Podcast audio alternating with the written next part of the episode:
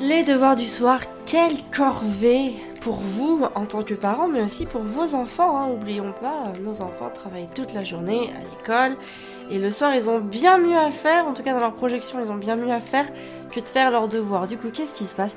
Eh bien, très souvent, ça finit très très très très mal, dans les cris, dans les larmes, dans, dans la fureur, chacun repart furieux de son côté. Bref, rien d'apaisant pour entamer euh, la soirée et ce moment de reconnexion qu'on devrait normalement vivre avec son enfant. Alors aujourd'hui, ben, j'ai tout simplement envie de vous donner trois conseils pour gérer les devoirs et faire en sorte que ce moment douloureux soit le plus agréable possible.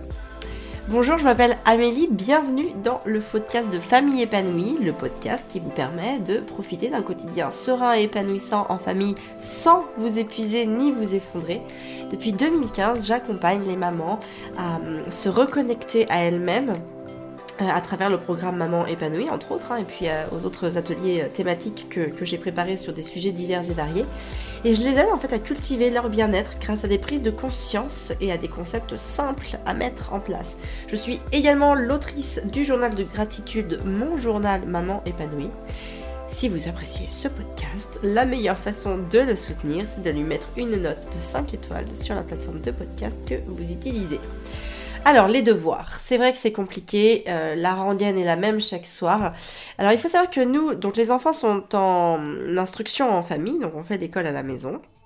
Mais que l'année dernière, à la rentrée 2019, ou 2020 plutôt, 2020, euh, j'ai scolarisé mes enfants dans une école tout à fait classique, une école publique, la, la, plus proche de chez nous.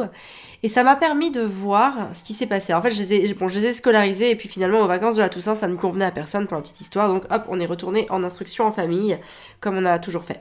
Mais quand même, ces six semaines m'ont permis, notamment avec Arthur, hein, qui était en classe de CE2, m'ont permis de, de voir, de juger ce que c'était réellement les devoirs et euh, vraiment, j'avais vraiment cette, euh, cette capacité de projection à me dire non mais tout se passera bien avec mon Arthur, je sais que tout ira bien, etc. Premier soir, il arrive, voilà, petit texte à lire, bon, ok, très bien. La première semaine se passe plutôt bien. Et la deuxième semaine, comment dire? Ça s'est largement, extrêmement corsé. En fait, la charge de travail qu'il ramenait était de plus en plus importante. Donc forcément, on y passait de plus en plus de temps. Ça m'est déjà arrivé certains soirs d'y passer une heure. Une heure en plus de sa journée de travail. Et en fait, c'était compliqué parce que du coup, moi je suis d'un naturel assez patient, donc j'attendais, j'étais là calmement, euh, voilà, à me dire on mangera peut-être euh, un bol de riz, un bol de riz nature ce soir, mais voilà, j'aurai pas de temps pour préparer le repas, mais c'est pas grave. Et voilà, j'étais patiente, je continuais. Mais en fait, au bout de, de mes deux, trois, quatre fois, en fait, j'ai fait c'est plus possible, en fait. Arrivé à la fin de la semaine, parce qu'il y a quatre jours dans une semaine, hein, quatre jours d'école. En fait, au bout d'une semaine passée comme ça, j'ai fait ça va pas être possible. Et là, en fait, je dis je comprends les parents qui pètent un câble qui pètent un câble parce que tous les soirs, il faut qu'ils passent euh, bah, entre 30 et 60 minutes avec leur enfant. Euh, leur enfant, voilà, qui, qui, se tortille sur sa chaise, euh, qui attend, qui rêvasse, qui rigole, qui, bah, qui fait tout sauf faire ses devoirs. Et ça, c'est terrible. Et ça, c'est terrible. J'en vois beaucoup d'amour à tous ces parents-là qui subissent ça chaque jour.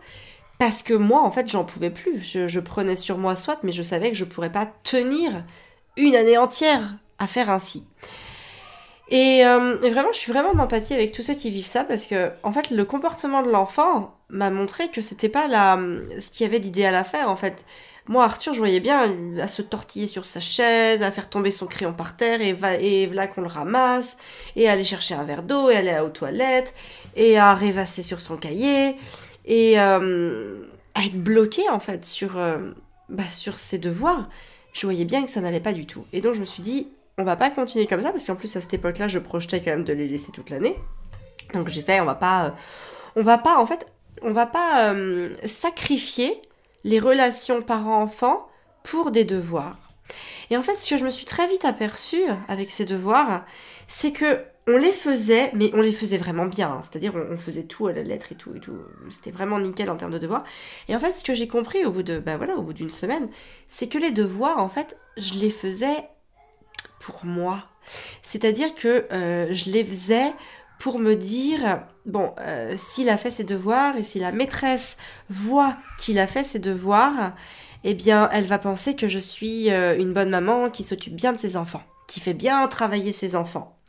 Et quand j'ai compris ça, quand je me suis dit finalement, s'il faisait pas ses devoirs par exemple, est-ce que ça me dérangerait moi? Et le jour où, je me suis vu répondre à cette question, ben oui, pour l'image que je renvoie à la maîtresse. Là, j'ai fait OK. Donc le problème, le vrai problème, n'est absolument pas les devoirs, mais mon image.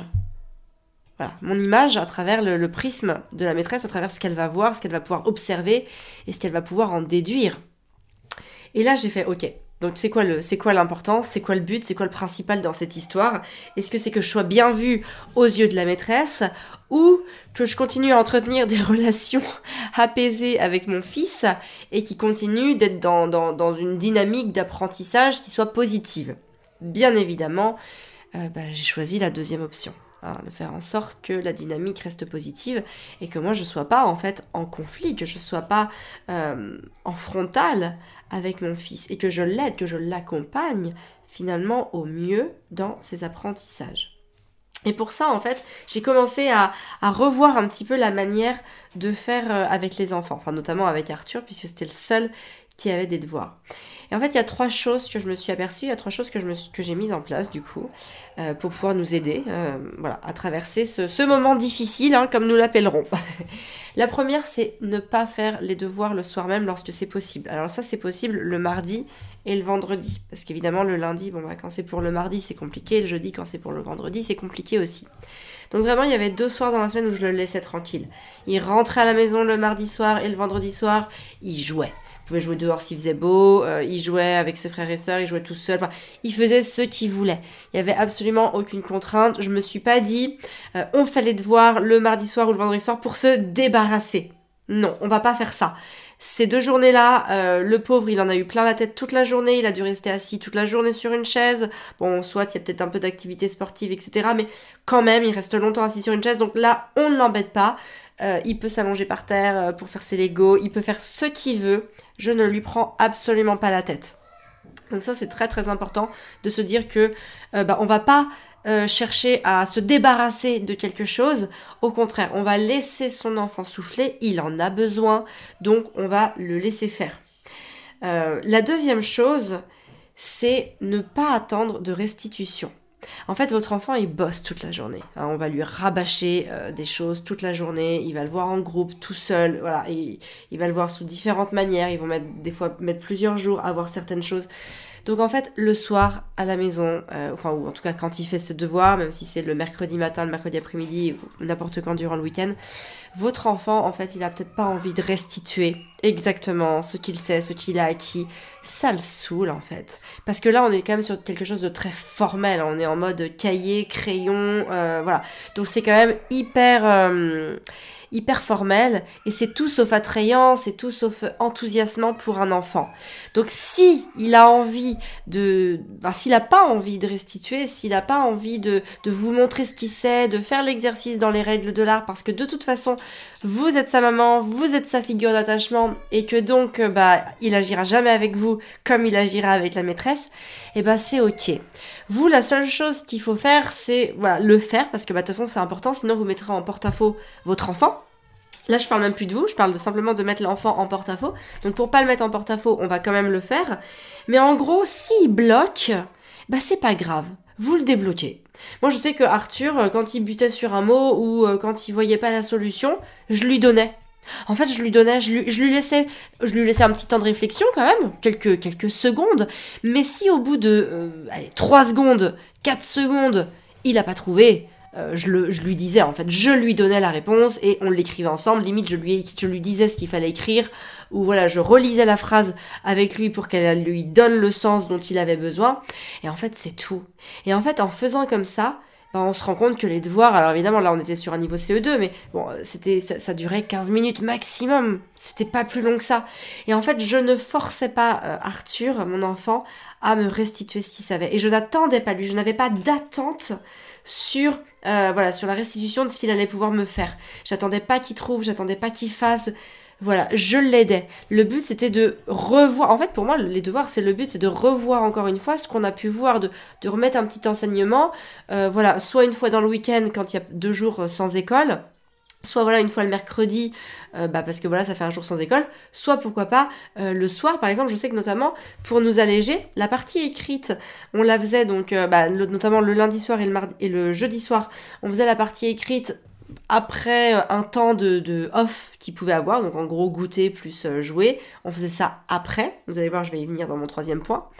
Et en fait, souvent, la lecture, ben, on la faisait au moment de se coucher. Après que j'ai lu l'histoire des enfants, enfin des petits, de Gaspard et Constance, je les, que, enfin, qui se sont endormis, j'allais avec Arthur et là, on faisait la lecture, on lisait les, les 15-20 lignes qu'il avait à lire.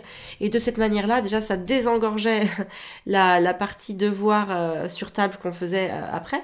Et puis en plus, ça permet à l'enfant bah, de d'enregistrer un petit peu mieux les informations, le son des lettres, les, phonèmes, le, son en fait hein, de, ce que de l'association des lettres avant de se coucher, parce que le, cerveau est dans de très bonnes dispositions le soir avant de se coucher pour mémoriser les choses, puisqu'après il va pouvoir euh, avoir tout ce temps de sommeil pour consolider cet apprentissage.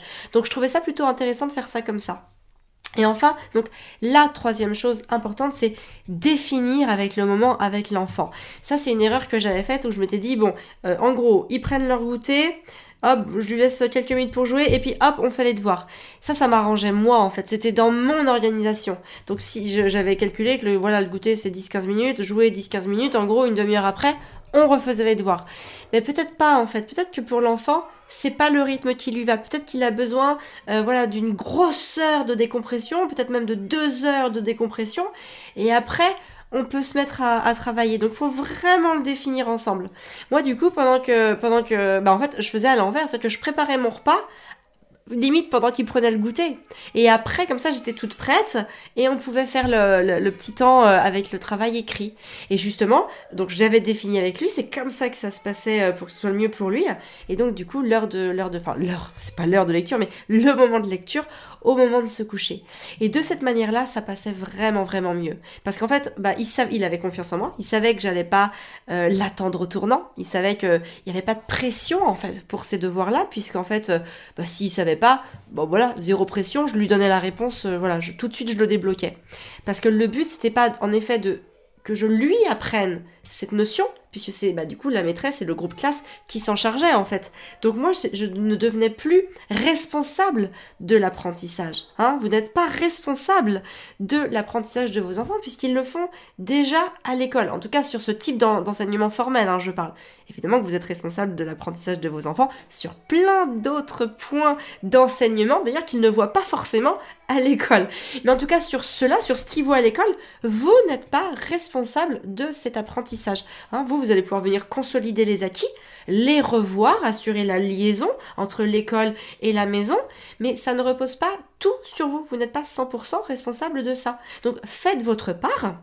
Votre part, voilà, c'est de le faire avec votre enfant. Et plus le moment euh, se passe bien, plus c'est convivial entre vous, plus en fait votre enfant, bah, il va avoir envie d'y revenir. Il, il aura plus peur de ce moment-là. Il n'appréhendra plus ce moment-là, puisqu'il sait que ce sera un moment agréable et sympathique entre vous.